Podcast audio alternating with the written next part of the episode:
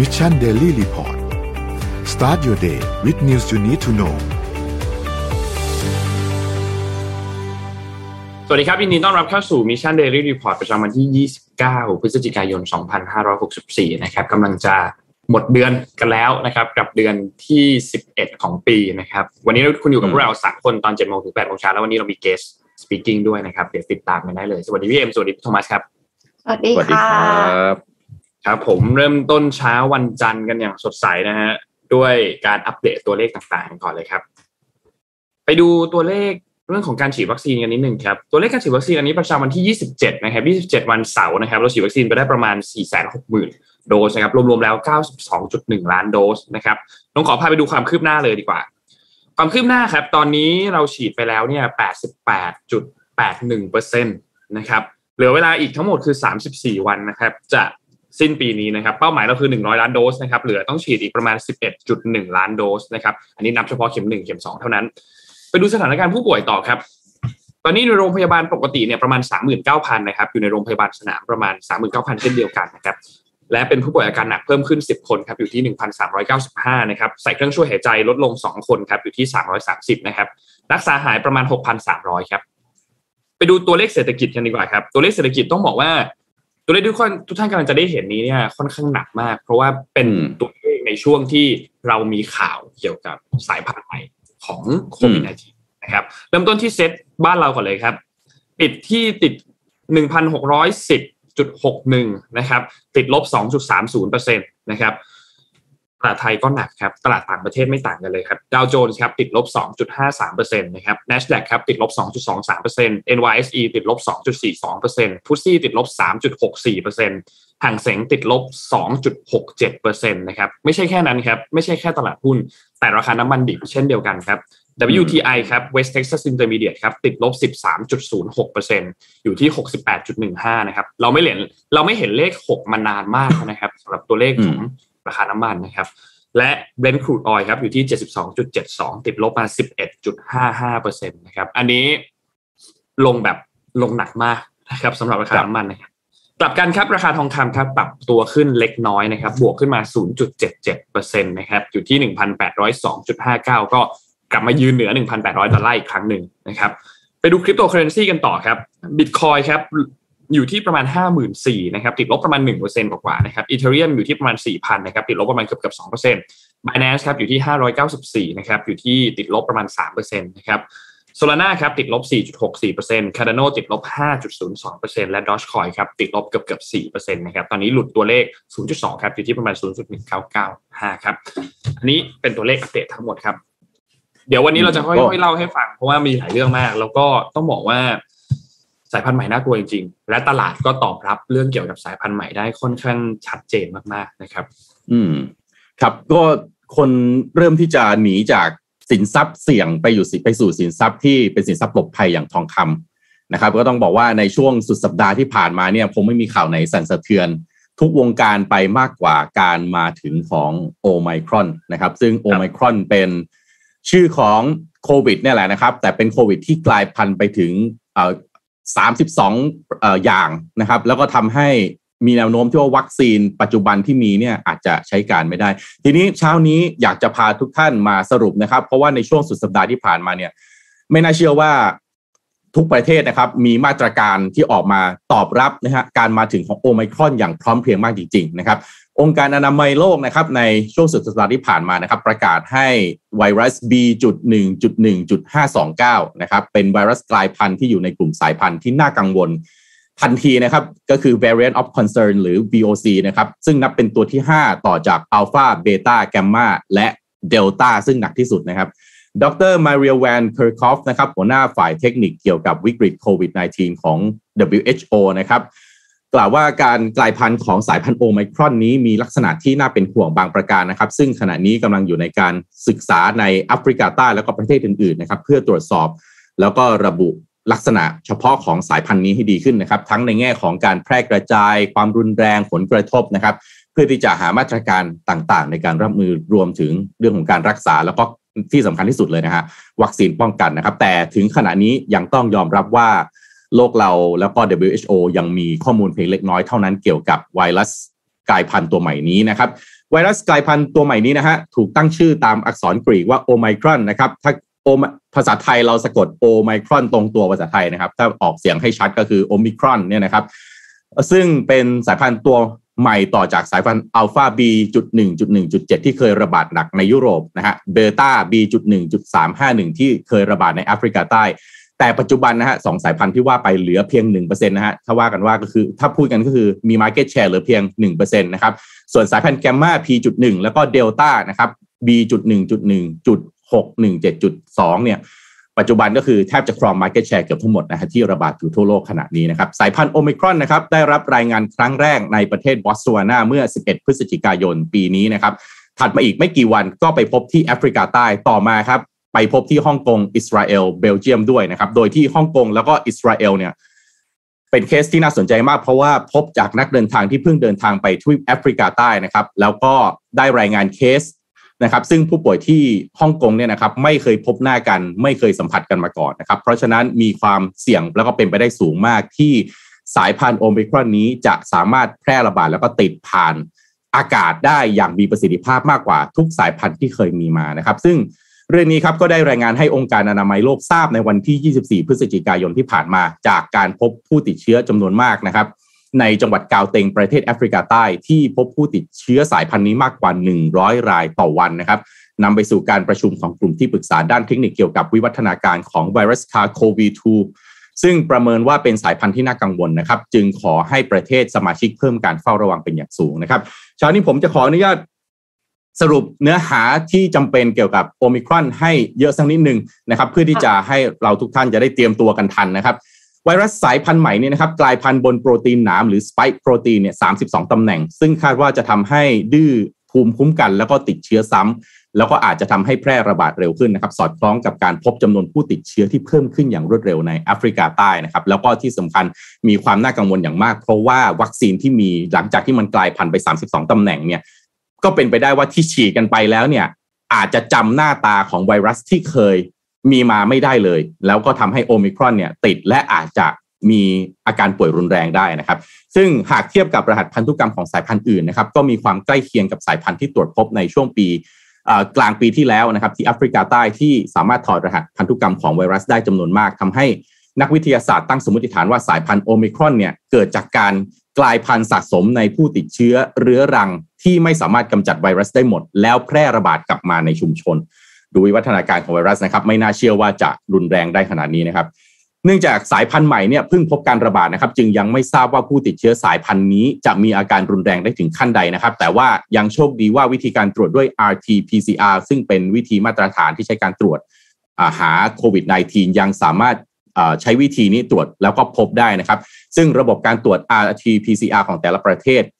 WHO ก็ แจ้งว่าควรจะต้องเตรียมพร้อมเพื่อรองรับปริมาณการตรวจที่อาจจะมีจำนวนมากหากมีการระบาดรุนแรงขึ้น ไม่ใช่สนใจแต่การกระตุ้นเศรษฐกิจแล้วใช้ชุด ATK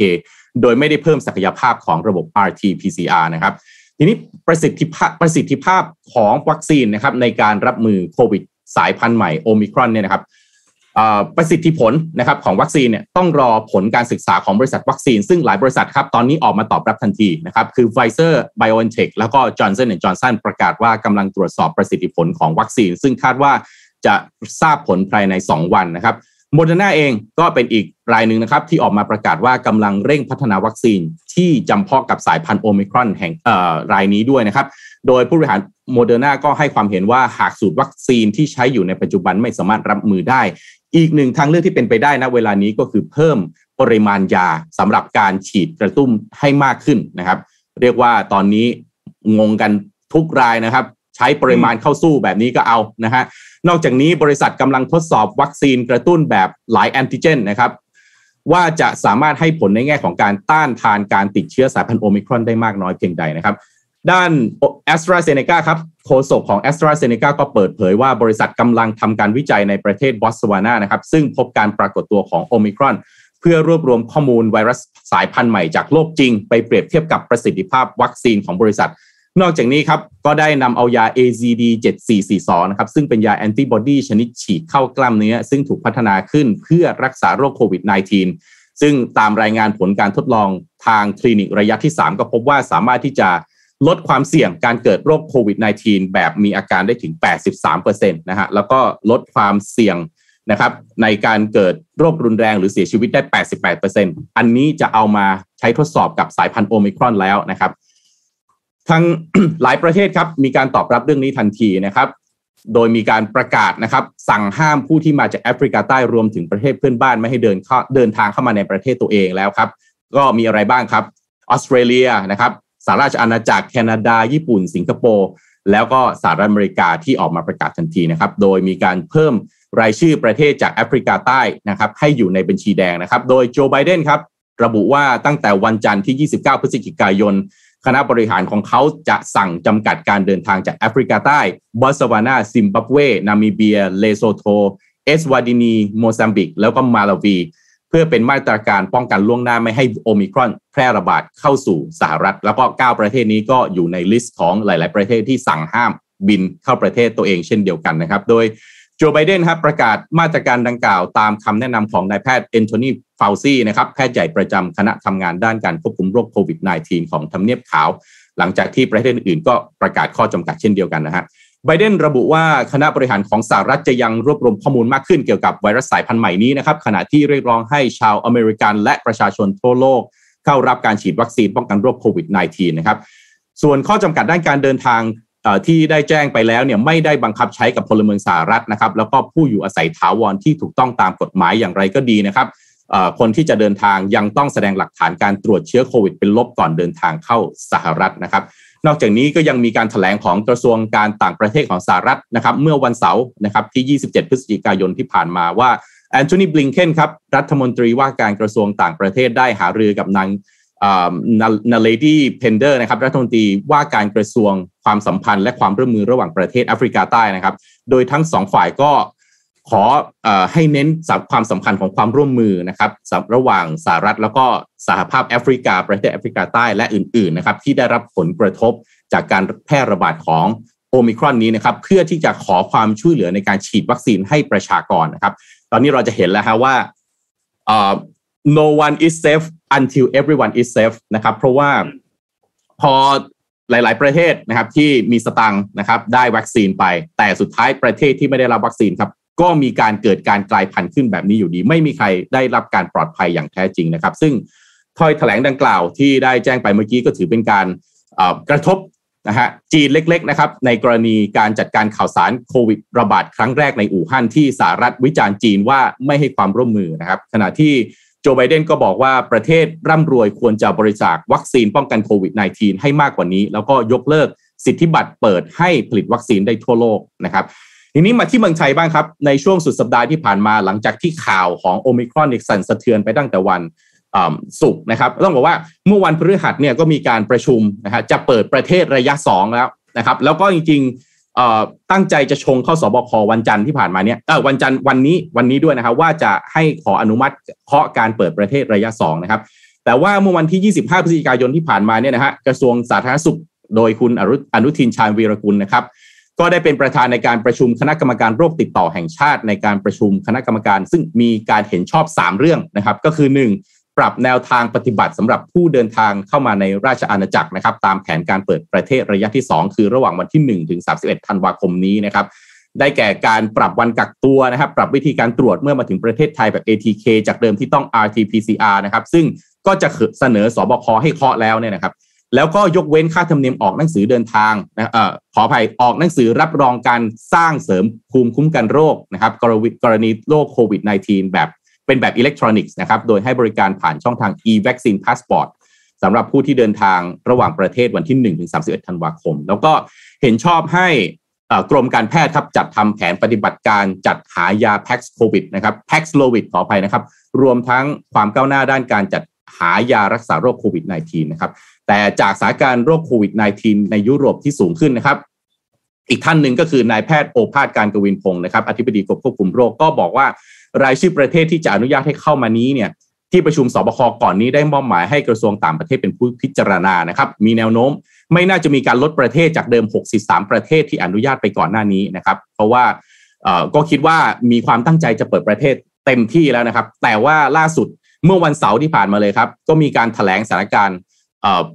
ไวไวรัสโควิด -19 โดยกระทรวงสาธารณสุขนะครับ 27 พฤศจิกายนที่ผ่านมาวันเสาร์เลยครับ ปกติเนี่ยเราก็มักจะลุ้นว่า เอ๊ะ วันเสาร์อาทิตย์ ราชการจะทำงานหรือเปล่านะครับ ก็เป็นใช่เอ่อเป็นคำถามที่ผ่านมาในช่วงก่อนหน้านี้ครับ แต่ครั้งนี้ครับ ชัดเจนมากครับ ทั่วโลก action รุนรุนเอ่อรวดเร็วมาก ประเทศไทยเราก็รวดเร็วเช่นเดียวกันนะครับ ก็ออกมาแถลงนะฮะว่าจากการตรวจพบเอ่อไวรัสสายพันธุ์ดังกล่าวในช่วงกลางเดือนที่ผ่านมาใน 8 ประเทศ อย่างที่ได้เรียนไปแล้วนะครับ รวมถึงการระบาดในพื้นที่ใกล้เคียงนะครับ ที่บางคนก็ตรวจเจอก็เป็นผู้ฉีดวัคซีนแล้วนะครับ จึงต้องการที่จะมีมาตรการนะครับในการดูแลไม่ให้ผู้ที่ติดเชื้อนมีโอกาสเข้ามาในประเทศนะครับ โดยอีกท่านหนึ่งคือนายแพทย์สุภกิจสิริลักษ์นะครับอธิบดีกรมวิทยาศาสตร์การแพทย์ก็ให้ข้อมูลว่าประเทศไทยมีระบบเฝ้าระวังที่มีมาตรฐานสูงนะครับ โดยจากการตรวจพบระบบพันธุกรรมทั้งหมดเนี่ยเจ็ดพันกว่าเคสยังไม่พบสายพันธุ์นี้ แต่แน่นอนว่าจะยังตรวจตราแล้วก็เฝ้าระวังต่อไปนะครับในขณะที่นายแพทย์โอภาสนะครับอธิบดีกรมควบคุมโรคก็กล่าวว่าในการประชุมสบคที่ผ่านมานะครับ ทางนายกรัฐมนตรีแล้วก็รัฐมนตรีว่าการกระทรวงสาธารณสุขได้สั่งเพิ่มมาตรการเฝ้าระวังแล้วนะครับ ทั้งในส่วนการเดินทางเข้าประเทศทางอากาศนะครับ โดยกระทรวงต่างประเทศ แล้วก็กระทรวงมหาดไทยนะครับ อย่างไรก็ตามนะครับมาตรการทั้งหมด ที่รัฐบาลได้ออกมามีดังนี้นะครับหนึ่งฮะประเทศที่พบสายพันธุ์ B จุด B หนึ่งจุดหนึ่งจุดห้าสองเก้านะครับประเทศที่เสี่ยงต่อการแพร่ระบาดของสายพันธุ์ดังกล่าว 8 ประเทศ ให้ผู้ที่ได้รับการอนุญาตเดินทางเข้าประเทศมาแล้ว ต้องกักตัว 14 วันนะครับอันนี้เริ่มตั้งแต่วันที่ 28 พฤศจิกายนคือเมื่อวานนี้ แล้วก็ไม่อนุญาตให้เข้าประเทศทันทีนะครับสองครับประเทศในแอฟริกาใต้นอกเหนือจาก 8 ประเทศ ไม่อนุญาตให้ลงทะเบียนเข้าประเทศไทยตั้งแต่ 27 พฤศจิกายนคือเสาร์ที่ผ่านมา แต่ผู้ที่ได้รับอนุญาตแล้วให้ดำเนินการก่อนนะฮะ 15 ธันวาคมให้กักตัวตั้งแต่วันนี้ 14 วันนะครับ แล้วก็ตรวจ 3 ครั้งนะครับ แล้วไม่อนุญาตให้เข้ารูปแบบ test and go นะครับ ไม่อนุญาตให้เข้ารูปแบบ sandbox สามารถเข้าราชอาณาจักรได้โดยการกักตัวในสถานกักกันที่ราชการกำหนดเท่านั้นนะครับ ทั้งนี้จากการตรวจผู้ที่เดินทางจากประเทศแถบแอฟริกาใต้ 12 ประเทศรวม 1,007 คนที่เดินทางเข้ามาในประเทศไทยแล้วในรูปแบบ sandbox ยังเป็นข่าวดีว่าผลตรวจยังไม่พบผู้ติดเชื้อโควิด -19 นะครับ ก็สำหรับนายแพทย์โอภาสนะครับ ก็กล่าวเพิ่มเติมว่าการกลายพันธุ์ของเชื้อไวรัสมีตลอดเวลา แล้วก็ที่พบสายพันธุ์ใหม่เนื่องจากประเทศในแอฟริกาใต้เป็นทวีปที่มีการฉีดวัคซีนน้อยที่สุดนะครับ ขณะที่ไทยเองก็ขอความร่วมมือในการมาฉีดวัคซีนเพิ่มขึ้น รวมถึงผู้ที่ฉีดวัคซีน ครบ 2 เข็มพบว่าภูมิจะอยู่ในระดับที่ดีเป็นระยะเวลาประมาณ 5-6 เดือนนะครับ แต่ทางสาธารณสุขก็ได้เตรียมบูสเตอร์โดสไว้แล้ว แต่ทั้งนี้ทั้งนั้นครับ ก็อย่างที่เราได้ทราบจากข่าวเนี่ยแหละครับ ว่ามีโอกาสเป็นไปได้สูงมากที่เนื่องจากการกลายพันธุ์ของโอมิครอนเนี่ยกลายพันธุ์ไปถึง 32 ตำแหน่งทำให้มีโอกาสเป็นไปได้สูงว่าวัคซีนที่มีตอนนี้อาจจะยังไม่สามารถที่จะป้องกันการป่วยหนักได้ครับ ก็อันนี้คือสรุปภาพแบบ คร่าวๆนะครับ จริง ๆ รายละเอียดทั่วโลกเนี่ย ปรับตัวในเรื่องนี้กันชัดเจนมีมาตรการชัดเจนมาก เดี๋ยวเราคงเป็นอ่าต้องกลับมามีอะไรนะนนท์กับเอ็มเราคงต้องมารายงานเรื่ล็อองกวัคดาวน์กัซีนอีนกแล้วนะคะ เรื่องล็อกดาวน์ใช่ไหมเรื่องของเอ่อประเทศจำนวนผู้ติดเชื้อ จะต้องถูกกลับมาให้ความสำคัญอีกครั้งหนึ่งหลังจากที่เราพยายามกลับมารายงานข่าวเรื่องไลฟ์สไตล์ไปเที่ยวใช่ไหม เออ น่าเป็นห่วงมากครับโอมิครอนมาแรงจริงน่าเป็นห่วงมาก จริง ๆ แล้วว่าสิงคโปร์อะเพิ่งประกาศเมื่อสัปดาห์ที่แล้วนี่เองว่าว่ากำลังจะให้ไปเที่ยวได้โดยที่ไม่ต้องกักตัว ถ้าใช่แล้ว คือมีไทยอืมกัมพูชา ฟิจิมาลดีฟส์ศรีลังกาแล้วก็ตุรกี วันที่หมดหวังแล้ว14ธันวาเดือนหน้า ก็จะแบบจะได้ไปเที่ยวสิงคโปร์แล้วอะไรอย่างเงี้ยแต่ว่า ตอนนี้คือคือเขายังไม่ได้ออกมาประกาศแก้มาตรการนะ แต่ว่าลีเซียนลุงอะออกมาให้สัมภาษณ์ว่าประมาณว่าแบบก็มีโอกาสที่จะต้องแบบเลื่อนมาตรการหรือมีการความเพิ่มความเข้มงวดของมาตรการล็อกดาวน์ต่อไป แล้วจริงๆอะที่สิงคโปร์เขาเพิ่งคลายล็อกดาวน์ไปเมื่อสัปดาห์ที่แล้วนี่เองๆอืค่ะม โอ้ยฟังอะไรเครียดกันมาเยอะนะคะ คือพอพอเครียดเนี่ยก็รู้สึกเหมือนจะต้องดมยาดม แต่ว่าถ้าเรามีกลิ่นหอมอย่างอื่น ที่ไม่ใช่ยาดมก็สามารถที่จะดมได้เหมือนกันนะคะ เรามาต้อนรับวันจันทร์ที่สดชื่นก่อนไปทำงานกันนะคะ เราจะแจกเซเลนีกันค่ะ เราจะแจกผู้ชมทั้งคนที่ฟังสดและฟังย้อนหลังนะคะ ทั้งทาง Facebook และ YouTube เลยจำนวน 20 รางวัล รางวัลละ 2 ชิ้นค่ะ ประกอบไปด้วย s e l e n i Love Story Perfume Power Gel Sweet Parade 10 ชิ้นนะคะ แล้วก็ s e l e n i Love Story Perfume Power Shower Gel Sexy Me อีก 10 ชิ้น กติกาก็คือกดไลค์ไลฟ์นี้นะคะ กดแชร์เป็นสาธารณะ คอมเมนต์บอกวิธีสร้างความสดชื่นในเช้าวันจันทร์แบบนี้ ว่าแต่ละคนมีวิธีการอะไรบ้างนะคะ แล้วสมมูลจะประกาศผลหลังจากนี้ภายในหนึ่งสัปดาห์ เพื่อที่จะให้สิทธิผู้ชมย้อนหลังด้วยค่ะ ประกาศผลทาง Facebook แล้วก็สมมูลจะไปคอมเมนต์ในไลฟ์ของวันที่จัดกิจกรรมและ YouTube ก็เช่นเดียวกันค่ะ ผู้ที่ได้รับรางวัลเนี่ย สามารถติดต่อกลับมาที่แฟนเพจของ Mission to the Moon ได้เลยค่ะ ครับผมโอ้โห คอมเมนต์วิแต่ครับว่า เนียนกริปขอบคุณค่ะ แต่ว่าการตลาดเรื่องที่สิ่งที่เอ็มทำเนี่ย ยังไงก็คือสู้คนนี้ไม่ได้แน่นอน ครับผม โอ้โหแหมเพราะส่งเข้าว่ามาทันทีนะค่ะอ่าพี่หนุ่ยการตลาดวันนี้วันละตอนอยู่กับเรานะคะอ่าวันนี้เรามี guest speaker ใช่ไหมครับ หลายท่านอาจจะสนใจว่าเฮ้ยต่อไปคงต้องปรับตัวกับโลกดิจิตอลให้มากกว่านี้อีกนะฮะ หลังจากที่สายขนาดอะไรนะ ไวรัสมันยังปรับตัวเลยเราก็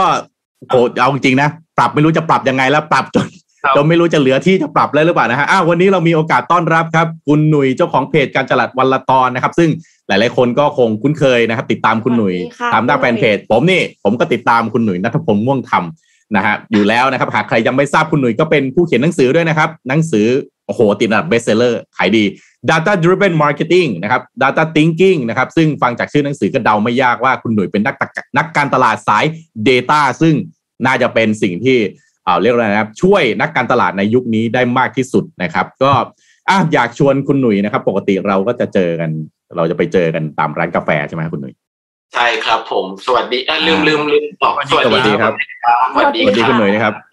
ยินดีมากที่ได้มาแชร์ครับ ใช่ ทุกทีเจอคุณโทมัสตามร้านกาแฟไม่ก็แอบ แวะไปขอกาแฟที่ออฟฟิศคุณโทมัสกินครับนะ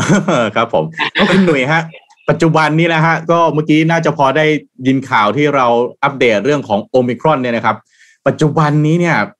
นะ social media marketing นะครับเป็นเรื่องจำเป็นมากเลยที่ต้องหันมาให้ความสำคัญกันนะครับ ช่วยอธิบายพวกเราแล้วก็คนดู Mission Daily Report กันสักนิดหนึ่งได้ไหมครับ ว่าอะไรคือ social media marketing แล้วก็มีความสำคัญแล้วก็จำเป็นอย่างไรกับธุรกิจครับ ผมว่า social media marketing อะครับ ถ้าพูดง่าย ๆ ก็คือเหมือนที่เรากำลังไลฟ์เราผ่านออกไปอยู่ก็คือ ไม่ว่าจะเป็น Facebook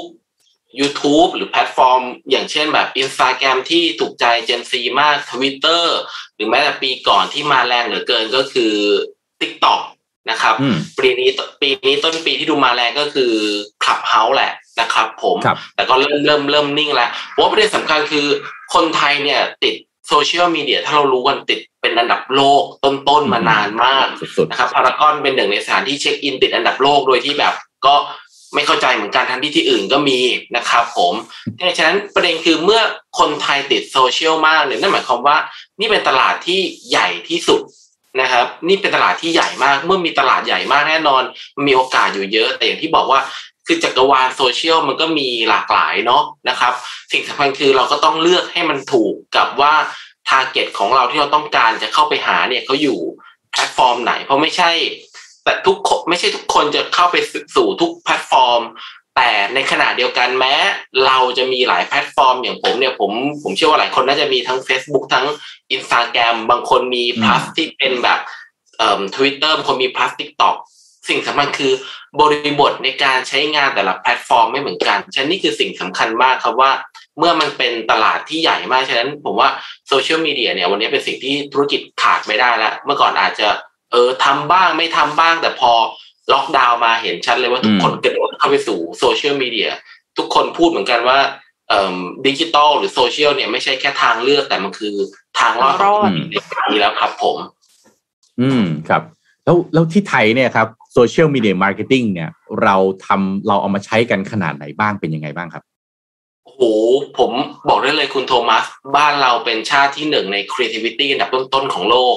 เป็นหนึ่งในชาติแรก ๆ ที่เอาไลฟ์ของ Facebook มาใช้จน Facebook จะต้องเรียนรู้ในการปรับไลฟ์เพื่อขายของนะครับโอ้โห Facebook งงมากเขาเอาไลฟ์มาเพื่อให้เออ โชว์ชีวิตโชว์ไลฟ์สไตล์แต่อยู่ดีๆ บ้านอืมเรามาแบบมีเออแม่ค้าออนไลน์ดังๆ เกิดขึ้นมาก แล้วก็ผมว่าอีกอันหนึ่งที่เห็นก็คือเออเดี๋ยวนะเมื่อกี้ผมจะพูดอะไรผมเลยลืมเลยนะครับ คืออะพอมาที่การไลฟ์มันมันง่ายเนี่ย ผมว่าคือวันเนี้ยนะครับ มันก็ข้อคือผมว่ามันมันมันคือวันเนี้ยการที่เข้าไปใช้โซเชียลมีเดียเนี่ยมันมันเริ่มต้นได้ค่อนข้างง่าย แล้วมันก็ต้นทุนต่ำแหละ ผมว่าอย่างหนึ่งคือ แต่มันก็ข้อดีคือเราก็เลือกกลุ่มเป้าหมายได้ มันไม่เหมือนเมื่อก่อนนะครับอืมผมว่าอย่างหนึ่งที่เห็นเทรนด์ในบ้านเราชัดเจนเนี่ย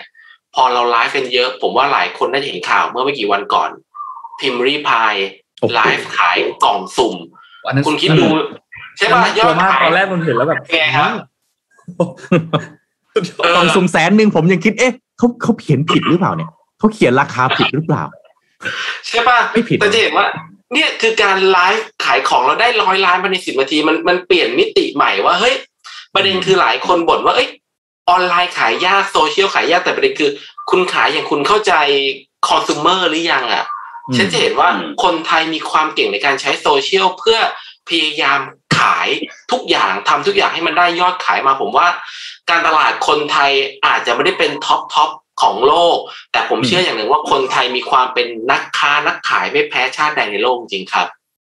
อืมครับ นี่ที่ผ่านมานะฮะจนถึงปัจจุบันเนี่ยโซเชียลมีเดียมันปรับตัวขนาดไหนฮะ ตอนเนี้ยบอกตรงๆ เรานึกภาพไม่ออกนะ หมายถึงว่า social media marketing นะฮะ เมื่อก่อนมันใช้ยังไงฮะ แล้วตอนนี้เนี่ยมันใช้ไงและอนาคตฮะ predict ได้ไหมฮะ คุณหนุ่ยพอจะให้เราเห็นไอเดียไหมเผื่อเราจะปรับตัวไปดักไว้ก่อนใช่ไหมเพราะตอนนี้จะมาทำสู้คุณพิมรี่พายคงลำบากแล้ว แกสิบนาทีขายกล่องละแสนเนี่ยแกได้ร้อยล้าน เห็นปั๊บโอ้โห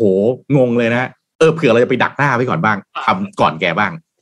ครับโอเค ผมในในความคิดผมที่ผมเจอแล้วผมมองแบบนี้นะครับ จริงๆแล้วจริงก่อนหน้านี้ social social media marketing ไม่ได้มีการปรับเยอะเท่ากับปีก่อนกับปีนี้ ต้องยอมรับว่าตั้งแต่เกิดโควิดเกิดล็อกดาวน์มาเนี่ย อันนี้เป็นตัวเร่งที่ แรงมาก ก่อนหน้านี้ถ้าเรานึกย้อนไปก่อนล็อกดาวน์นะเราเห็นภาพว่าเออการไลฟ์ขายของเนี่ยมันอยู่อย่างเงี้ยประมาณสักสองปีแล้วไม่ได้มีอะไรใหม่ ไม่ได้มีอะไรเปลี่ยน แต่พอล็อกดาวน์มาปุ๊บนะครับ สิ่งหนึ่งที่เห็นคือทุกคนมาทำออนไลน์หมด จากนั้นเกิดอะไรขึ้นครับอย่างที่เราเห็นกันเริ่ม Clubhouse มาแพลตฟอร์มเสียงเริ่มมานะครับ แพลตฟอร์มเสียงมาเสร็จปีนี้เป็นข่าวใหม่ก็อย่างเช่นแบบเอ่อเมตาเวิร์สก็มาอีก ก็เริ่มหลายคนก็เริ่มคิดแล้วฉันจะขายผ่านเมตาเวิร์สยังไงฉะนั้นผมว่า key สำคัญที่อยากจะถามว่าปรับตัวผมว่าอันนี้มันคือการที่ว่านะวันนี้มันคือเราต้องพยายามลองทุกอย่าง ลองเพื่อให้รู้ว่าอะไรที่เหมาะกับเรา เราไม่จำเป็นต้องทำทุกอย่างครับ ถ้าเกิดเราไม่ได้มี resource เหลือพอบางคน ผมถูกชวนให้ทำ TikTok เยอะมากอืมนะครับ TikTok ส่งอืมอีเมลมาชวนว่าเอ้ยมาทำเป็น content กับเราไหมผมก็บอกว่า ผมคิดว่าผมไม่ถนัดใน nature แบบนี้ ผมถนัดในการอืมทำเป็น content ทำเป็นบทความ ฉะนั้นผมว่าข้อหนึ่งคือต้องกลับมาดูว่าจริงๆ แล้วเราเหมาะกับอะไร ภายใต้ touchpoint เอ่อ touchpoint ที่เยอะเนี่ย แล้วแต่ละ touchpoint จะใช้ยังไงนะครับผมว่าอันนี้เป็น key สำคัญสุด สิ่งสำคัญอีกอย่างหนึ่งกลับมาที่ตัวของคอน sumer ก่อน เราต้องเข้าใจคอน sumer ด้วยว่าลูกค้าเราอยู่ตรงไหนอยู่ที่ไหน ผมว่าถ้าเกิดเราเข้าใจแบบนี้ครับ อีกหน่อยเนี่ย ผมเชื่อว่าไม่แน่ใจว่าปีหน้าจะมีแพลตฟอร์มใหม่อะไรใหม่เราจะทิ้ง Facebook กระโดดเข้าสู่ Metaverse จริง ๆ แล้วหรือเปล่า หรือจะเป็นยังไง แต่ผมว่าการที่ปรับตัวได้เร็วเนี่ยคือหัวใจสำคัญของการทำการตลาด ไม่ว่าจะเป็นโซเชียลมีเดียหรือ everything ที่เป็น marketing เลยครับ อืมแต่คุณหนุ่ยฮะ คุณหนุ่ยยังไม่ลองเลยนะ คุณหนุ่ยยังไม่ลองเลยนะ TikTok อะไม่แน่อานะจจะกลายเป็นดาว TikTok คนต่อไป ถูกต้อง ผมผมอยากจะบอกว่าแค่ผมเปิด ผมก็มีความผมผมยอมรับตรงๆผมผมไม่เข้าใจ ผมพยายามถ่ายอยู่สองสามคลิปแล้วผมรู้สึกว่าเฮ้ยมันไม่ใช่ผมอะผมก็เลยต้องขอขอปล่อยผ่านฉะนั้นผมว่าสิ่งนั้นมันคือ ต้องลองดูให้รู้ก่อน อย่าเพิ่งคิดเยอะผมว่า key มันคือลองเร็วๆง่ายๆ ไม่ work ก็ปล่อย จนถึงวันหนึ่งที่มันมีสูตรที่มันใช่กับเราอะผมว่าไม่ใช่ทุกคนจะมีสูตรสำเร็จเหมือนกันครับ อืมครับโอ้โหทีนี้นี่สำหรับนนถามเอาต่อว่าไงครับนอนเลย ตอนตอนเนี้ยเรารู้แล้วว่าก่อนหน้านี้มันเป็นยังไง แล้วเปลี่ยนแปลงแล้วนะปัจจุบันเนี่ยเป็นยังไง แล้วเทรนด์ในอนาคตเราเริ่มเห็นละมี Metaverse เข้ามามีโซเชียลมีเดียใหม่ๆ เข้ามาเพิ่มเติมมากขึ้น ทีนี้เทรนด์ในปีหน้าครับ 2022 ในการทำ social media marketing เนี่ยแล้วอาจจะมองภาพไปหลังจากนั้นต่อไปอีกก็ได้ครับ พี่หนุ่ยว่ามันน่าจะมีเทรนด์ประมาณไหนครับ แบบให้เราเห็นภาพมากขึ้น เอ่อสำหรับผมนะครับที่ผมเจอเนาะวันเนี้ยการใช้โซเชียลมีเดียเรียกว่า feature อะไรออกใหม่ปุ๊บมีทุกคนลองปั๊บนะครับ ทุกคนลองปั๊บฉะนั้นผมว่าไอ้เรื่องเนี้ยมันปรับตัวค่อนข้างเร็วแต่สิ่งหนึ่งที่เห็น คนทำโซเชียลมีเดียมี pain point อะไรในปีนี้และปีก่อนพยายามจะแก้ในปีหน้านั่นคือ ความยากในการทำอัลกอริทึมที่เคี่ยวขึ้น reach ที่อืมลดลงเรื่อยๆ เพราะ ที่ผ่านมาครับเราเอาแต่ไลค์เพิ่มเราไม่เคย unfollow เพจไหนส่วนใหญ่เนาะอืมถ้าเราสังเกตก็เลยไปเห็นว่าทำไมจำนวนตัวเลข reach ถึงลดลง ใน Facebook นี่ไม่ต้องพูดถึงเหลือศูนย์จุดเท่าไหร่ไม่รู้ แพลตฟอร์มอื่นก็จะค่อยๆ ปรับตัวตามไปนะครับทำทำให้หลายๆคนบ่น complain มากแบบโอ้ยยิง ad แพง ad นู่น ad นี่แบบหาทริคหาท่า สิ่งหนึ่งที่พบตั้งแต่ตอนล็อกดาวน์มาแล้วปีนี้เข้มข้น มากคือว่าเขาจะก้าวข้ามสู่การใช้ดิจิตอลมาสู่การใช้ Data เพื่อทำให้การตลาดมัน precision ขึ้นนะครับฉะนั้นเรื่องแม่นยำ Data เลยกลายเป็นเรื่องที่ครับเห็นชัดเจนเลยว่าเนี่ยอันเนี้ยคือสิ่งที่เขาพยายามทำทำยังไงเขาจะพยายามยิงแอดให้มันตรงขึ้นทำยังไงจะยิงแอดกลับไปหาลูกค้าเก่าได้ดีขึ้นผมว่าอันนี้เป็น part อันหนึ่งที่จะเป็น key สำคัญของ social media marketing ในปีหน้า อีกสิ่งหนึ่งที่เห็นแล้วก็ค่อนข้างชัดนะครับ คือเมื่อกี้พอพูดถึงพิมรี่พายเนาะนะครับ ผมอืมเราเห็นว่า product ที่เขาขายถามจริง มันหาซื้อไม่ได้จากที่อื่นใช่ไหม ถ้าพูดแบบ to be fair ก็ไม่ก็หาได้อืมแต่คนเลือกที่จะซื้อกับคนคนนี้เช่นประเด็นเรื่องของ trust เรื่องของความที่ทำยังไงให้เขาอยากซื้อเรามากกว่าอยากซื้อคนอื่น ภายใต้ Product ที่โอเคเราออกจากบ้านเรา search Shopee เราก็เจอได้ แต่ทำไมให้เขารู้สึกว่าเขาต้องเลือกเรามากกว่าคนอื่น ฉะนั้นผมว่าเรื่องนี้จึงเป็นสิ่งสำคัญมาก การจะแข่งกันที่แอสไม่ว่าจะเป็น personal branding ของธุรกิจ น้อยใหญ่จึงกลายเป็นเรื่องสำคัญมากกว่าแค่แบบ ฉันจะเซลล์ฉันจะโปรโมชั่นยังไงครับอืมเอ็มเอ็มเอ็มขอถามนิดนึงค่ะเอ่อต่อเนื่องจากที่บอกว่า precision marketing อะค่ะเอ็มอยากจะรู้ว่าแล้วในการที่ PDPA มันเข้ามามีบทบาทเนี่ย เราจะทำยังไงที่มันจะยัง แม่นยำอยู่ได้ค่ะ เพราะว่ามันมีหลาย ๆ ข้อมูลที่แต่เดิมเราเก็บ ตอนนี้เราเก็บไม่ได้ละเพราะว่ามันไม่ได้เกี่ยวข้องโดยตรงกับการใช้แพลตฟอร์มของเรา ครับผมว่าคำนี้เป็นคำถามที่ดีนะ ผมเจอทุกที่ทุกคนกังวลเรื่องนี้หมด เรื่อง PDPA ทำไงให้ลูกค้ายอมให้ลูกค้าอยากให้ ประเด็นผมจะกลับมาถามว่าเรื่อง PDPA ถ้ามองให้ดีอีกมุมหนึ่งนะครับ ประเด็นคือลูกค้าก่อนนั้นเนี่ยให้ Data เราอยู่ตลอด แต่ที่ผ่านมาเราไม่เคยเอา Data เขาไปใช้อย่างจริงใจ สิ่งหนึ่งที่ผมเจอคืออมมันก็มีวิธีในการใช้ creativity เพื่อ driven data ทำยังไงให้คนอยากให้กับเราล่ะ ถ้าเราผมเจอเคสหนึ่งนะครับเอ่อพี่คนนี้เขาขายเกี่ยวกับประเภทแบบแกจ g ตคล้ายๆ คุณคุณโทมัสเลย Anitech เลยนะครับ แต่เป็นแกจ g ตกับมือถือเป็นหลักเขาก็เก็บข้อมูลลูกค้าได้เกือบร้อยเปอร์เซ็นแวบแรกผมถาม เก็บยังไงร้อยเปอร์เซ็นผมพูดตรงๆผมไม่เชื่อ ผมบอกเลย พี่เข้าใจผิดแล้วแหละร้อยเปอร์เซ็นเขาบอกเอองั้น น่าจะเก้าสิบเปอร์เซ็นครับอาจารย์เขาเรียกผมอาจารย์นะนะผมก็บอกผมก็ยังไม่เชื่ออีก ผมเจอแบรนด์ใหญ่ใหญ่มากทำแคมเปญดีมากยังเก็บได้แค่สามสิบเปอร์เซ็นคุณเก็บยังไงอืมเก้าสิบเปอร์เซ็นต์เล่าหน่อยเขาบอกเขาออกแบบ mechanic ในการเก็บ เมื่อไหร่ที่ลูกค้าซื้อมันจะปริ้น QR code นะครับ ระบบ POS กับ Database หลังบ้านไม่ได้เชื่อมกัน นี่คือปัญหาแรกก่อน Data Silo นะผมว่าคุณโทมัสอธิบายเรื่องนี้ได้ดีอืมพอแยกเสร็จปุ๊บก็ต้องมีการ validate ว่าทำยังไงให้คนยอมสแกน QR code ท้ายใบเสร็จเพื่อลงทะเบียนกลับมา นะครับ รับประกัน ไอ้ประกันเป็นตัวทริกเกอร์ไม่เท่าไหร่ แต่สิ่งที่ทริกเกอร์ที่สุดคือเซลล์คอมมิชชั่นเขาออกแบบกติกาว่าสาขาเซลล์สาขาไหน drive ให้คนสแกน QR code ลงทะเบียนเยอะที่สุด เอาอินเซนティブไปพันหนึ่ง อืม เงินพันเดียวง่ายๆทุกคนได้ พี่พี่สแกนยังพี่แทบจะหยิบมือถือไปสแกนให้ นี่คือข้อที่หนึ่ง อืม อ่ะคนเป็นอ่ะโอเคโอเคสแกนเลยน้องสแกนเลยพี่พี่กลัวน้องแล้วนะครับ เวที่สอง พอเห็นแบบนี้ปุ๊บผมก็เริ่มตั้งคำถามว่าเฮ้ยถ้าอย่างนั้นผมว่าคีย์ Data ที่คุณต้องใช้เพิ่มคือ รุ่นของมือถือยี่ห้อที่เขาใช้และบ้านที่เขาอยู่ ถ้าคุณมี Data พวกนี้หนึ่งคุณ up sell cross sell ได้ง่ายสองคุณเปิดสาขาใหม่ได้แม่นยำเนาะคุณอาจจะไม่ต้องเปิดที่ห้างคุณอาจจะไปเปิดที่ตลาดนะสักที่ก็ได้ถ้าอืมรู้ว่าลูกค้าคุณอยู่แถวนั้น พอบอกแค่นี้เสร็จปุ๊บเขาคิดไอเดียออกเลยเจ้าของคนนี้ผมผมยอมรับเลยเก่งมาก เขาคิดออกว่าถ้างั้นเรา แจกฟิล์มไหมครับ อาจารย์เฮ้ยฟังแบบนี้ปุ๊บผม get เลย ถ้าจะแจกฟรีหมายความว่า user ต้องเต็มใจให้รุ่นมือถือ ให้ยี่ห้อมือถือ เพราะถ้าบอกผิดรุ่นผิดอะไรเดี๋ยว มันใช้งานไม่ได้ต้องให้ที่อยู่ที่ถูก เพราะบอกผิดเดี๋ยวส่งไม่ถูก นี่คือมคอมเพนเซตว่า ก่อนเราจะกังวลว่าลูกค้าแบบอุ้ย Data ไม่ได้แต่ ถ้าเราเป็นลูกค้าอะไรทำให้เราอยากให้ Data ตัวเอง ผมว่าข้อนี้จะกลับไปสู่ความซินเซียว่า อะไรล่ะทำไมต้องให้ Data แล้วให้เสร็จแล้ว เอาไปใช้อย่างที่เราคอมมิตกันไว้ไหมครับอืมอ่าเป็นระบบค่ะ rewards ชนิดหนึ่งนะครับอ้าวก็ปิดท้ายนี่โอ้โห เรื่องของ Data ที่ทำผมนั่งฟังไปนี่ผมเรียกว่าอยากจะรีบลุกไปนั่งประชุมกับทีมการตลาดเดี๋ยวนี้เลยนะครับ เพื่อที่จะรีบเอามาทำนะฮะขอบคุณหนุ่ยปิดท้ายสักนิดนึงตอนนี้ผลงานมีอะไรบ้างครับ แล้วก็ติดตามคุณหนุ่ยทางไหนได้บ้างรวมถึงหนังสือด้วยวันนี้เมื่อกี้ผมหันซ้ายหันขวาจะหยิบหนังสือมาจะชูทั้งหน่อย ดันเอาวางไว้อีกห้องหนึ่งฮะไหนทิ้งท้ายพวกเราสักนิดนึงครับตรงนี้ครับ ครับก็เอ่อถ้าทิ้งท้ายตอนนี้ก็มีผลงานหนังสืออยู่สามเล่มนะครับ ที่คุณโทมัสว่าก็คือมีเอ่อ personalized marketing มี data driven marketing แล้วก็มี data thinking ส่วนเล่มใหม่กำลังจะออกนะครับ ก็พรูเพิ่งเสร็จแล้วนะครับเอ่อส่วนผลงานอื่นๆก็ติดตามต่อได้ที่เพจการตลาดวลตอนนะครับ ผมก็จะมีคอนเทนต์พยายามหาเรื่องราวที่สำคัญกับนักการตลาดแล้วก็คนทำธุรกิจ ได้ได้รู้และเอาไปประยุกต์ใช้ก่อนที่มันจะสายเกินไปครับผม โอ้โหอันนี้ครบถ้วนจริง ๆ ครับ น่าจะเป็นการจุดประกายมันมีเล่มอ้านี้วขอบคุณมากขอบคุณมากขอบคุณมากอ่าเดี๋ยวจะไม่รู้ว่าเป็นแฟนใช่ไหมเป็นหนังสือไม่รู้ว่าติดตามนนท์จะบอกว่าหนังสือหนังสือที่พี่หนุ่ยเขียนเป็นหนังสือที่อ่านง่ายมาก และเอาไปใช้ง่ายมาก เหมือนไม่ต้องย่อยอะไรแล้ว เหมือน คือคือคือนี่คือแบบว่า ย่อยจนไม่รู้จะย่อยยังไงแล้ว พร้อมใช้สุดๆ ถ้าใครที่อ๋อที่กำลังสนใจเรื่อง marketing อะนนท์นนท์แนะนำเลยหนังสือของพี่หนุ่ยทุกเล่มอ่านเล่มไหนก็ได้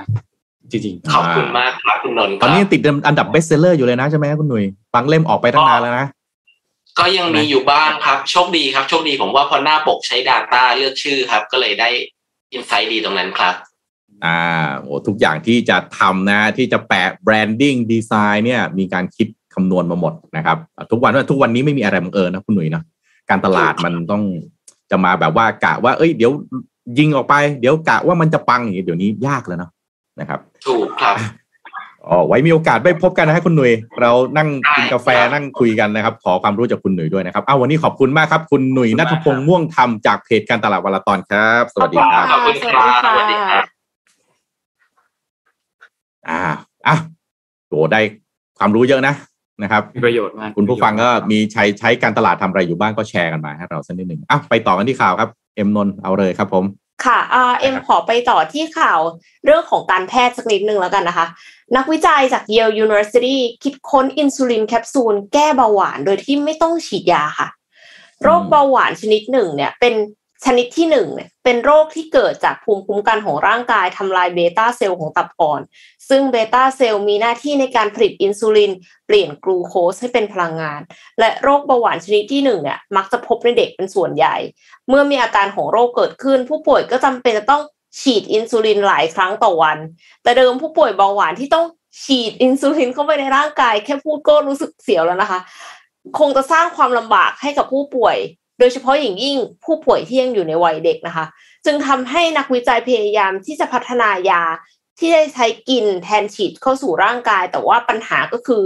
หลังทานยาเข้าไปเนี่ยอินซูลินในยาจะถูกทำลายที่กระเพาะอาหาร ก่อนจะถูกส่งเข้าสู่กระแสเลือดค่ะ นักวิจัยก็เลยต้องหาวิธี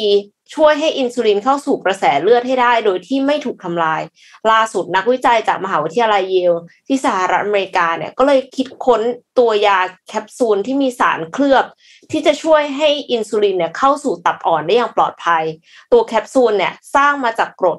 ursodeoxycholic ซึ่งเป็นสาร สังเคราะห์ที่ทำหน้าที่คล้ายกับกรดน้ำดี โดยกรดนี้เนี่ยจะออกฤทธิ์ช่วยให้อินซูลินเข้าเข้าสู่ตับอ่อนได้ดีขึ้น ช่วยส่งเสริมการทำงานของ metabolism และลดเซลล์ภูมิคุ้มกันที่ทำลาย beta cell ตั้งแต่แรกอีกด้วยนะคะ ทีมวิจัยได้ทำการทดลองตัวยานี้กับหนูที่เป็นโรคเบาหวานชนิดที่หนึ่งและได้ผลว่าตัวยาสามารถช่วยปรับระดับของอินซูลินได้ ในขณะเดียวกันกรด ursodeoxycholic acid ก็ช่วยลดการอักเสบ และฟื้นฟูการทำงานของ metabolism ในเวลาเดียวกันค่ะ อีกทั้งอินซูลินที่ส่งผ่านทางแคปซูลเนี่ยก็ทำงานได้เร็วกว่าการฉีดเข้าใต้ผิวหนังแบบมาตรฐานถึง 7 เท่า ทั้งทีมเนี่ยได้รับผลลัพธ์ที่คล้ายคลึงกันกับการทดสอบในหมูอีกด้วยนะคะ นักวิจัยเขาก็บอกว่าเขาตื่นเต้นกับผลงานมาก ๆ เลย เพราะว่านอกเหนือจากจะทำงาน ช่วยเรื่องเมตาบอลิซึมทำให้ระบบต่างๆ ของร่างกายทำงานได้ดีขึ้น ยังแก้ไขข้อบกพร่องของภูมิคุ้มกันในระยะยาวอีกด้วย ก็คือสามารถที่จะรักษาโรคเบาหวานไปพร้อม ๆ กับการรักษาระดับอินซูลินไว้นะคะแล้วก็หวังเป็นอย่างยิ่งว่าการพัฒนานี้จะนำไปสู่การพัฒนาตัวยาอื่นๆ เพื่อรักษาโรคอื่นๆ ในอนาคตด้วย แล้วตอนนี้ค่ะก็จำเป็นที่จะต้องพัฒนาต่อไป แล้วก็ดูว่า จะให้ผลลัพธ์แบบเดียวกันในมนุษย์หรือเปล่า แต่ว่าเอ็มรู้สึกว่ามันเป็นความหวังของมนุษยชาติมากๆเลยนะคะ เพราะว่าเบาหวานก็เป็นโรคที่ค่อนข้างแพร่หลายแล้วก็ส่งผลกระทบต่อชีวิตคนจำนวนมากค่ะ ครับ อืม อืมนมพามาดูนนเรื่องนี้ต่อครับ เมื่อวานนี้เนี่ยพอดีว่ามีม็อบเรื่องหนึ่งเกี่ยวกับเป็นภาคีสีรุ้งเพื่อการสมรสเท่าเทียม พูดถึงเกี่ยวกับเรื่องของตัวกฎหมายฉบับหนึ่งคือเอ่อ กฎหมายแพ่งมาตราหนึ่งสี่สี่แปดนะครับ ก็คืออย่างนี้ครับคือเขาเนี่ยมีการจัดม็อบกันที่บริเวณหน้าเซ็นทรัลเวิลด์นะครับตั้งแต่ช่วงแถวแถวๆเกสรพลาซาไปจนถึงบิ๊กซีนะครับทีนี้ก็มีการประดับธงที่เป็นธงสีรุ้งที่เป็นธงไพร์นะครับที่เป็นสัญลักษณ์ของอืม LGBT LGBTQ+ เนี่ยนะครับ ทีนี้ก็มีการเชิญชวนให้ประชาชนเนี่ยเข้าร่วมการลงชื่อเรียกร้องแก้กฎหมายแพ่งม 1448 เนี่ยนะครับให้มีการรับการ สมรสคู่รักที่เป็นเพศเดียวกันนะครับ แล้วก็มีลงชื่อสนับสนุนยกเลิกกฎหมายอาญาม301นะครับเพื่อเปิดให้ผู้หญิงเนี่ยสามารถตัดสินใจทำแท้งอย่างเสรีได้ ทีนี้ในเรื่องเรื่องนี้เนี่ยคือปกติแล้วเนี่ยเวลาจะเข้าชื่อร่างต่างๆเนี่ยนะครับจำเป็นที่จะต้องได้ชื่อประชาชนไม่ต่ำกว่าหนึ่งหมื่นชื่อ ยิ่งเยอะยิ่งดีแหละเพื่อเสนอชื่อเข้าร่างอันเนี้ยต่อรัฐสภาได้ นะครับตอนนี้เนี่ยเขาได้ชื่อไปแล้วทั้งหมดเนี่ยนะครับคือ 71,607 ชื่อ คือเกินขั้นต่ำของที่กฎหมายกำหนดไว้เรียบร้อยแล้วนะครับใครที่สนใจเรื่องนี้เกี่ยวกับเรื่องของการสมรสเท่าเทียม เกี่ยวกับเรื่องของ LGBT LGBTQ+ แล้วก็เรื่องของการทำแท้งเสรีของผู้หญิงเนยนะครับนนแนะนำว่าลองเข้าไปอ่านรายละเอียดตัวร่างเต็มของเขาก็ได้เดี๋ยวนนแปะลิงก์ไว้ให้เว็บไซต์ของเขาเนี่ยคือ support 1 4 4 8 org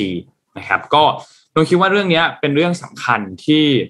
ในอนาคตจริง ๆ ทุกวันนี้เนี่ยก็สำคัญมากๆแล้วในอนาคตก็จะค่อย ๆสำคัญมากขึ้นอีก เพราะว่ามันไม่ใช่เรื่องของ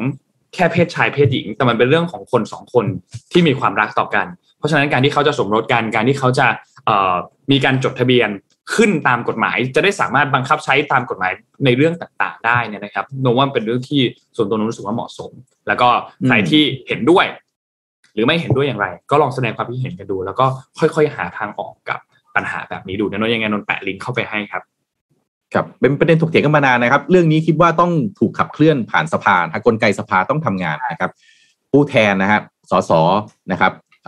อาจจะต้องอภิปรายเรื่องนี้กัน แล้วก็ผ่านร่างกฎหมายไหมต้องยื่นยติอะไรหรือเปล่านะครับ เพื่อที่จะให้จัดการเรื่องนี้อย่างที่มันควรจะเป็นหรือเปล่านะครับ หลายประเทศเองก็เดินหน้าเรื่องนี้ไปแล้วนะครับ ความคิดเห็นแต่ละท่านคงไม่เหมือนกันนะครับความคิดเห็นแต่ละท่านไม่เหมือนกัน ผมคิดว่ากลไกสภาต้องทำงานในเรื่องนี้ให้มีประสิทธิภาพที่สุดนะครับ ก็คิดว่าเชื่อว่าทุกท่านก็คงคิดเห็นแบบเดียวกันคล้ายๆกันนะครับพอผมพาไปอัปเดตต่อเรื่องของโอมิครอนอีกสักนิดหนึ่งนะครับ ล่าสุดเมื่อวานนี้ครับอิสราเอลเป็นประเทศแรกนะครับ ที่ห้ามต่างชาติเข้าประเทศ เป็นเวลา 14 วันห้ามเข้านี่คือห้ามทุกประเทศเข้าเลยนะครับ ปิดประเทศแล้วครับ ทำให้อิสราเอลเป็นประเทศแรกครับที่ปิดประเทศไม่ให้นักท่องเที่ยวเดินทางเข้าประเทศนะครับทั้งหมดนะฮะ Channel News Asia ครับก็รายงานว่าอิสราเอลก็ประกาศห้ามต่างชาติทั้งหมดฮะเข้าประเทศนะครับ เพื่อที่จะรับมือกับการระบาดของสายโควิดสายพันธุ์ใหม่ คือโอมิครอนนะครับโดยนายกรัฐมนตรีอิสราเอลครับนัฟตาลีเบนเนตนะครับกล่าวในแถลงการว่าคำสั่งห้ามดังกล่าว อยู่ระหว่างรอการอนุมัติจากรัฐบาล โดยจะมีการบังคับใช้เป็นเวลา 14 วันนะครับ ซึ่งเจ้าหน้าที่ก็หวังว่าในระยะเวลานี้นะครับ จะมีข้อมูลเพิ่มเติมเกี่ยวกับประสิทธิภาพของวัคซีนป้องกันโควิด -19 ที่สามารถป้องกันโอมิครอนได้นะครับ โดยสมมติฐานในการทำงานของเราคือ สายพันธุ์โอมิครอนระบาดแล้วในเกือบทุกประเทศครับนะครับ โดยอันนี้รัฐมนตรีว่าการกระทรวงมหาดไทยของอิสราเอลก็กล่าวกับสื่อแล้วก็บอกด้วยว่า วัคซีนก็ใช้ได้ผลแต่ยังไม่รู้ว่าได้ผลในระดับไหนนะครับ ทางเบนเน็ตนะครับ คุณเบนเน็ตนายกรัฐมนตรีอิสราเอลก็เปิดเผยอีกนฮะว่าสำหรับการเข้าประเทศของชาวอิสราเอล ซึ่งรวมถึงผู้ที่รับวัคซีนแล้วจะต้องผ่านการกักตัวก่อนนะครับขณะที่สั่งห้ามการคำสั่งห้ามเข้าประเทศจะมีผลบังคับใช้ตั้งแต่เที่ยงคืนวันจันทร์คือวันนี้เป็นต้นไปของเวลาอิสราเอลนะครับ ก็นอกจากนี้ที่อิสราเอลเขาเอาเทคโนโลยีติดตามทางมือทางโทรศัพท์มือถือนะครับ ซึ่งอันนี้เป็นเทคโนโลยีของชินเบตนะครับ หน่วยงานต่อต้านการก่อการร้ายของอิสราเอลเอามาใช้ค้นหาผู้ติดเชื้อสายพันธุ์โอมิครอนนะครับ ก่อนที่จะเอาไปแพร่ระบาดแล้วก็ติดกับผู้อื่นนะครับ โดยเทคโนโลยีดังกล่าวก็ใช้มาตั้งแต่เดือนมีนาคมนะครับ ค้นหาว่าผู้ใช้โทรศัพท์มือถือที่ติดเชื้อโควิดได้ติดต่อ แล้วก็สัมผัสกับใครบ้างนะครับ อย่างไรก็ดีศาลสูงสุดอิสราเอลก็ได้จำกัดขอบเขตการใช้งานเทคโนโลยีดังกล่าวแล้ว ในปีนี้หลังจากที่กลุ่มเรียกร้องสิทธิ์ออกมาเรียกร้องเรื่องอความเป็นส่วนตัวนะครับ ขณะนี้ครับอิสราเอลพบผู้ติดเชื้อโควิดสายพันธุ์โอมิครอนแล้ว 1 รายนะครับขณะที่อีก 7 รายมีเป็นผู้ติดเชื้อที่เข้าข่ายต้องสงสัยนะครับ ด้านกระทรวงสาธารณสุขอิสราเอลไม่ได้ระบุว่าผู้ติดเชื้อรายดังกล่าวได้รับวัคซีนแล้วหรือไม่นะครับ และให้ข้อมูลแค่ว่ามี 3 รายที่ไม่ได้เดินทางกลับจากต่างประเทศเมื่อเร็วๆนี้ ประโยคสุดท้ายนี้น่ากลัวที่สุดครับ เพราะว่าไม่ได้เดินกลับจากต่างประเทศเร็วๆนี้ แล้วถ้าพบว่า ตรวจพบทีหลังว่าเป็นสายพันธุ์โอมิครอนทีนี้แหละครับ วงแตกแน่นอน เพราะว่าไม่รู้ว่ามาจากไหนนะครับอะอันนี้ก็เป็นอีกหนึ่งประเทศนะครับ อิสราเอลนี่ถ้าจำกันได้นะครับ อิสราเอลเป็นประเทศแรกนะฮะที่มีการฉีดวัคซีนเอ่อได้อะไรนะภูมิคุ้มกันหมู่เร็วที่สุดใช่ไหมใช่ค่ะแต่หลังจากนั้นก็พอเจอเดลต้าครับ ก็ป้อมปราการแตกอีกเหมือนกันนะครับอะเดี๋ยวหลังจากนี้รอดูว่าจะมีประเทศอื่นๆที่จะมี action อะไรออกมาอีกบ้างหรือเปล่านะครับครับ นนท์พามาดูเรื่องนี้นิดหนึ่งครับ คือเกี่ยวกับเดี๋ยวนะครับผมขอเปิดลิงก์นิดหนึ่งเกี่ยวกับตลาดตอนนี้มันมีบทความมาหนึ่งของบลูเบิร์กที่เขาเขียนขึ้นมา แล้วเขาก็บอกว่าโอเค เราเห็นการตัวเลขต่างๆ ที่มันตกลงไปทุกอย่างเลย ไม่ว่าจะเป็นเรื่องของน้ำมัน เรื่องของคริปโตเคอเรนซีแล้วก็ตลาดหุ้นในฝั่งของเอเชีย ตลาดหุ้นของฝั่ง US ที่เป็นพวกตลาดฟิวเจอร์ทั้งหลายเนี่ยร่วงหมดเลยในช่วงวันศุกร์ที่ผ่านมา เหมือนเหมือนเหมือน เหมือนลด Black Friday อะลดเยอะมากอะคริปโตนี่ลงแบบว่า ดอยนี่หนาวนะดอยนี่ไม่ใช่สถานที่นะฮะ แต่เป็นผู้คนนะโอ้โหดอยเลยดอยกันแบบ โอ้โหท่วนหน้าใช่เออคือลงเยอะมาก วันนั้นน่ะ ตั้งใจว่าจะซื้อของช้อปปิ้งแต่เห็นราคาหุ้นแล้วแบบเอ้ยหรือว่าต้องซื้อไม่ลงนะเข้าหรือเปล่า ต้องซื้อหรือเปล่า บางอันต้องเข้านิดนึงหรือเปล่าอย่างเงี้ย ซึ่งก็อืมพอหลังจากผ่านมาประมาณสองสามวันแล้วเข้าเข้าเริ่มเข้าสู่วันจันทร์เนี่ยเราเริ่มเห็นบางตัวเริ่มที่จะฟื้นตัวกลับมา อย่างเช่นเอ่อน้ำมันเนี่ยก็เริ่มฟื้นกลับขึ้นมาเล็กน้อยนะครับ เริ่มเริ่มปีนกลับขึ้นมาเล็กน้อย แน่นอนว่าตอนนี้เนี่ยนักลงทุนกำลังเวทบางอย่างเกี่ยวกับเรื่องของสายพันธุ์ใหม่ก็คือโอมิครอนว่ามันจะมีผลมากแค่ไหนกับพวกมาตรการต่างๆ ของรัฐบาล หลาย ๆ รัฐบาลทั่วโลกว่าจะเกิดการล็อกดาวน์เพิ่มขึ้นอีกไหมหรือจะเป็นอย่างไรเนี่ยนะครับ ตลาดหุ้นที่ญี่ปุ่นที่เกาหลีที่ออสเตรเลียเนี่ยก็ร่วงแทบจะทั้งหมดเลยก่อนนะช่วงช่วงที่ผ่านมานะครับ แล้วก็น้ำมันอย่างที่บอกว่าเราไม่เคยเห็นเลขต่ำกว่าเจ็ดสิบมานานมากแล้ว เราก็เห็นเนาะแล้วหลังจากนี้เนี่ยเราก็ต้องติดตามต่อนะว่า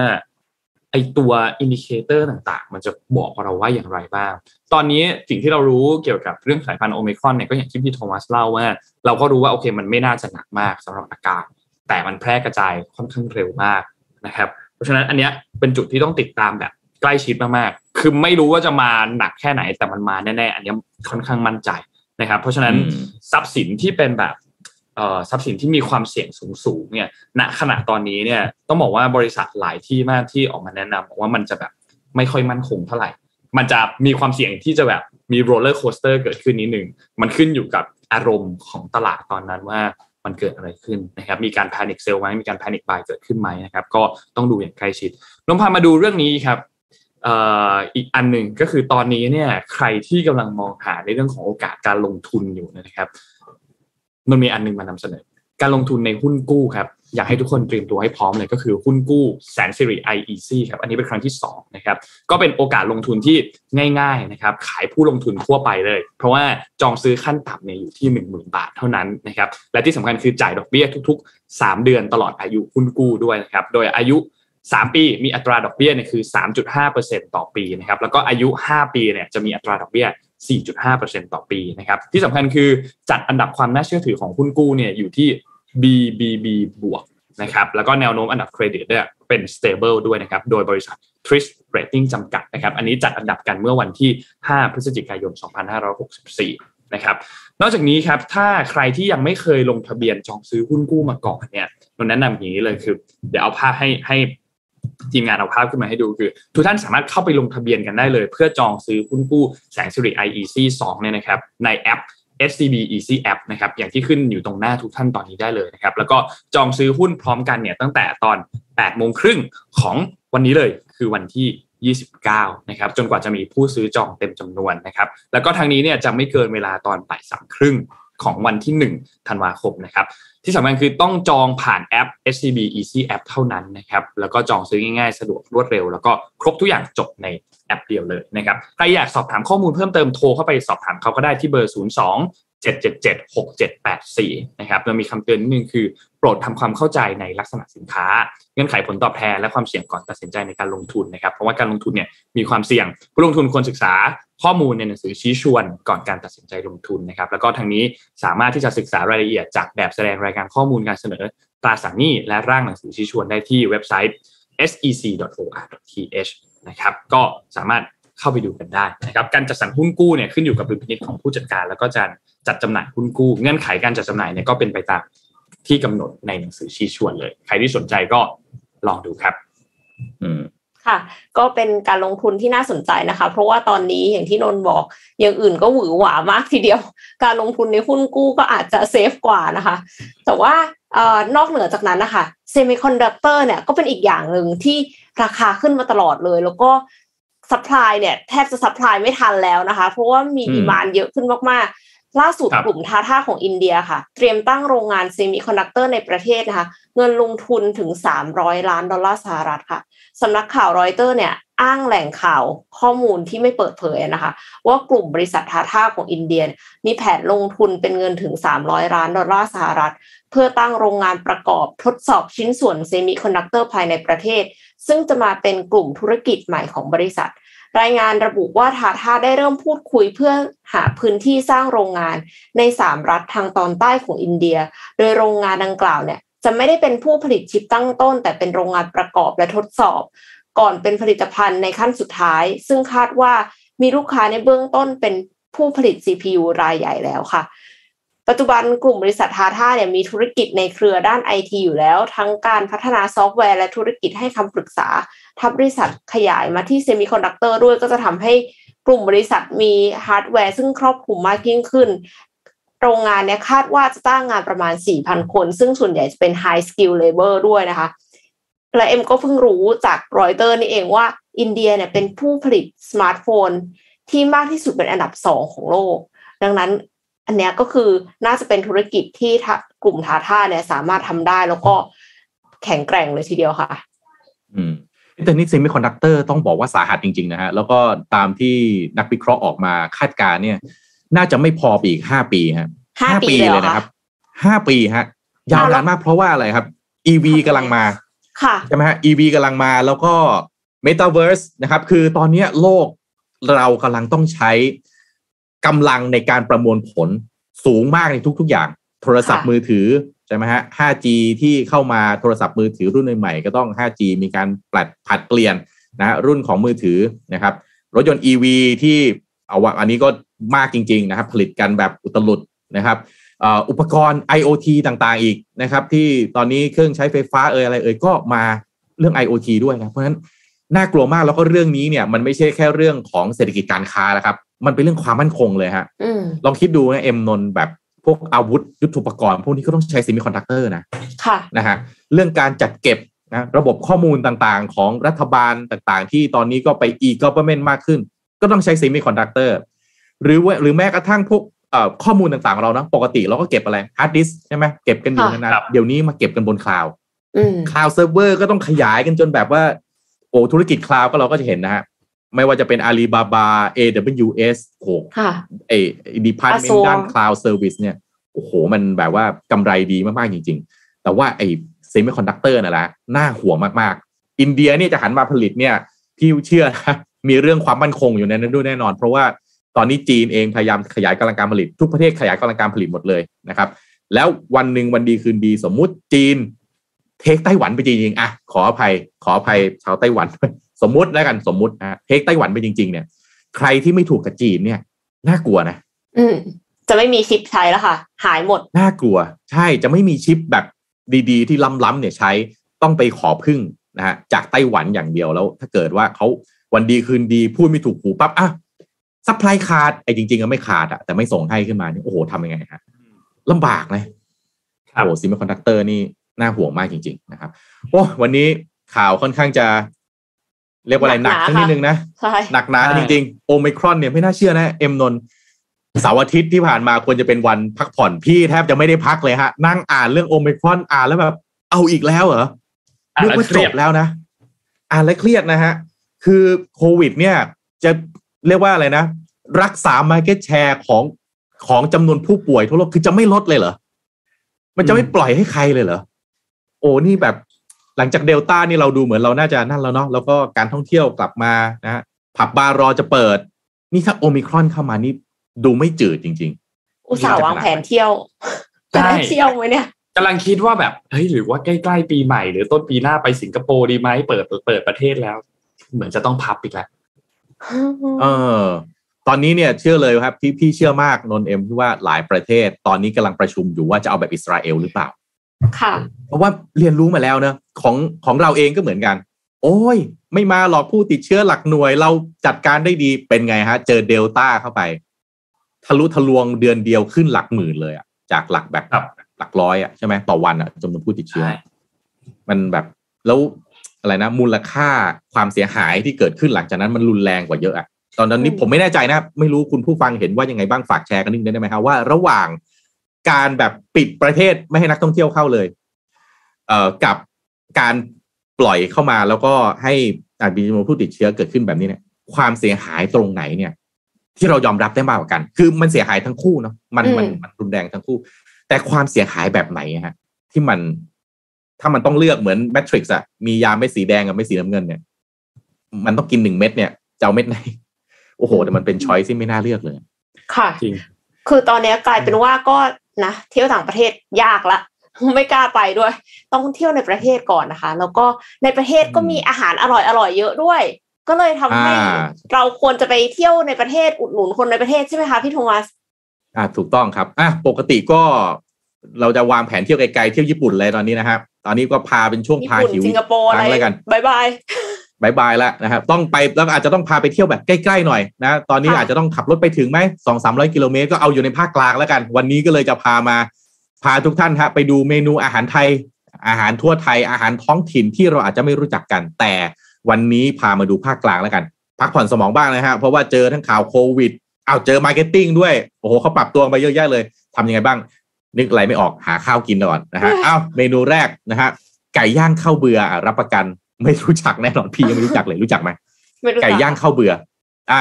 อันนี้เนี่ยอยู่ที่เอ่อเป็นอาหารท้องถิ่นของตำบลบุ่งน้ำเต้าอำเภอหล่มสักนะฮะอ่าหล่มสักก็อยู่เพชรบูรณ์นะเป็นที่รู้จักกันเขาค้อเนี่ยหลายท่านไปนะครับ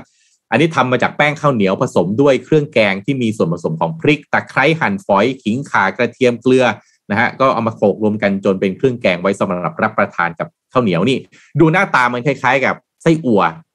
คล้ายๆคล้ายๆนะครับ ถ้าเห็นหน้าตาแบบเนี้ยน่าจะพอนึกภาพออกบ้างใช่ไหมเวลาไปต่างจังหวัดจะเห็นเนี่ยเขาปิ้งขายอยู่ข้างทางนะก็ต่อไปจะได้รู้ว่ามันเรียกว่าไก่ย่างข้าวเบื่อนะครับ ก็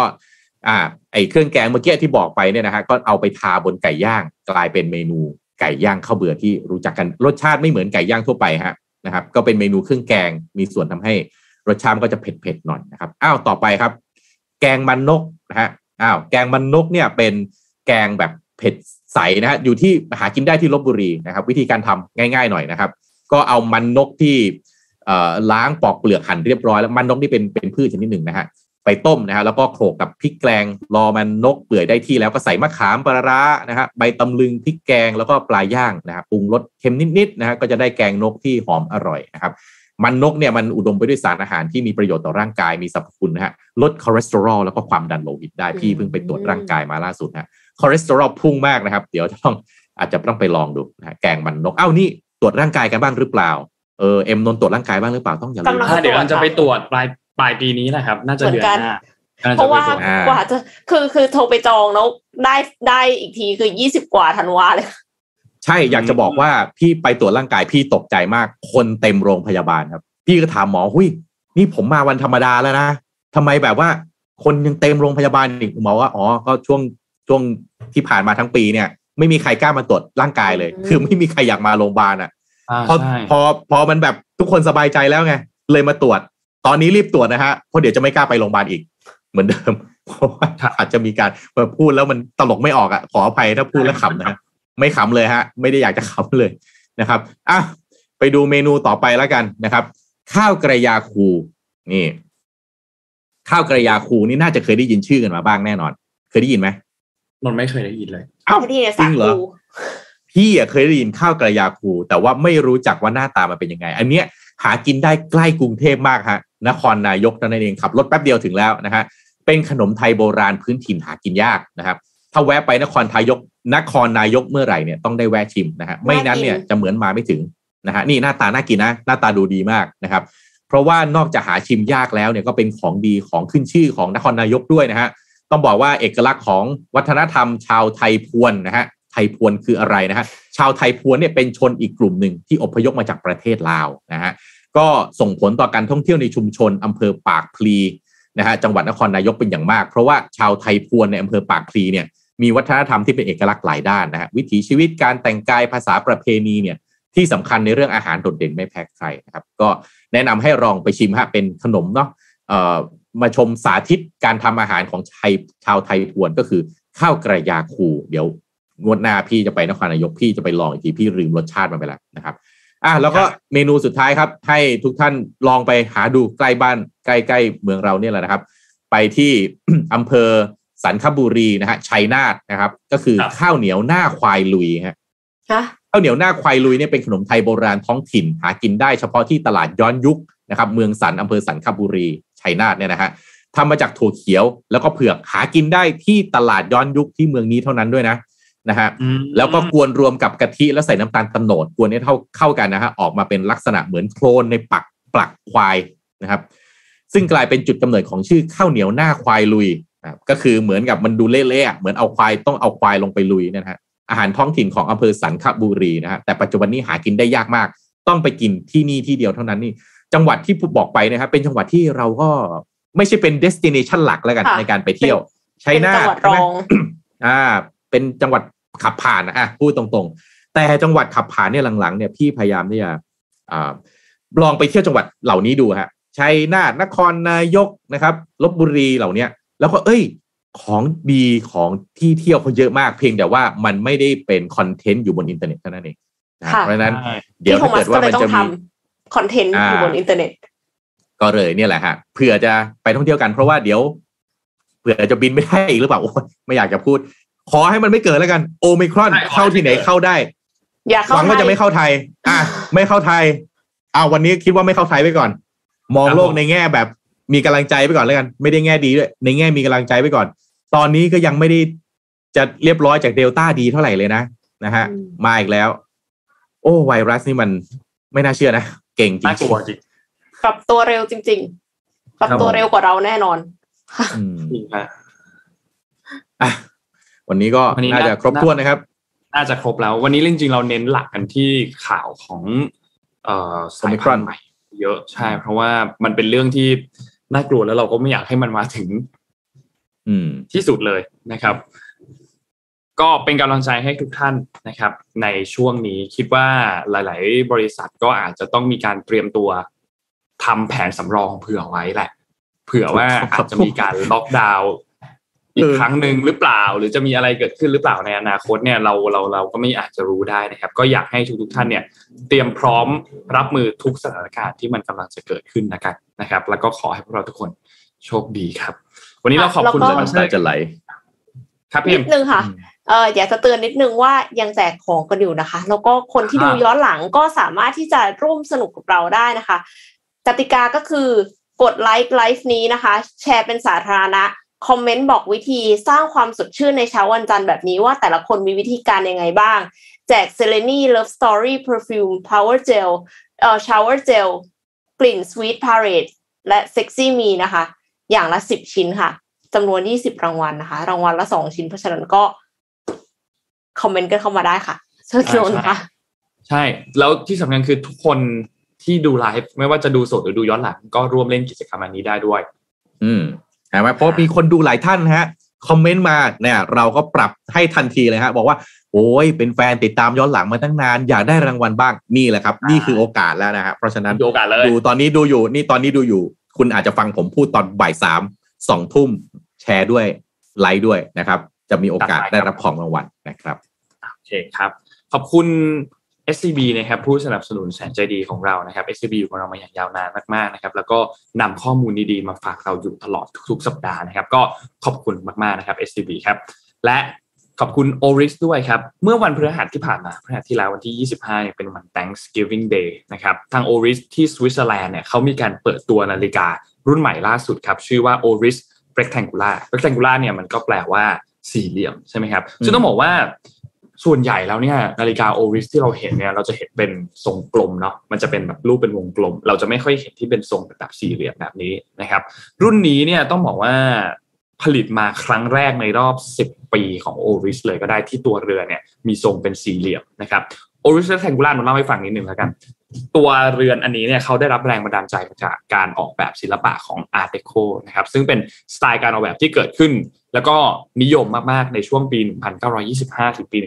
1939 นะครับในประเทศแถบยุโรปแล้วก็อเมริกานะครับซึ่งการออกแบบสไตล์นี้เนี่ยมันมีจุดเด่นอยู่สองอันครับอันที่หนึ่งก็คือการที่เขาใช้เส้นโค้ง แล้วก็เส้นตรงที่เรียบง่าย แต่มันแข็งแรง แล้วก็เน้นรูปทรงตามแบบ ธรรมชาติคือพวกรูปทรงที่เป็นทรงเรขาคณิตนะครับ และที่สำคัญคือการใช้สีสันที่สวยสดใส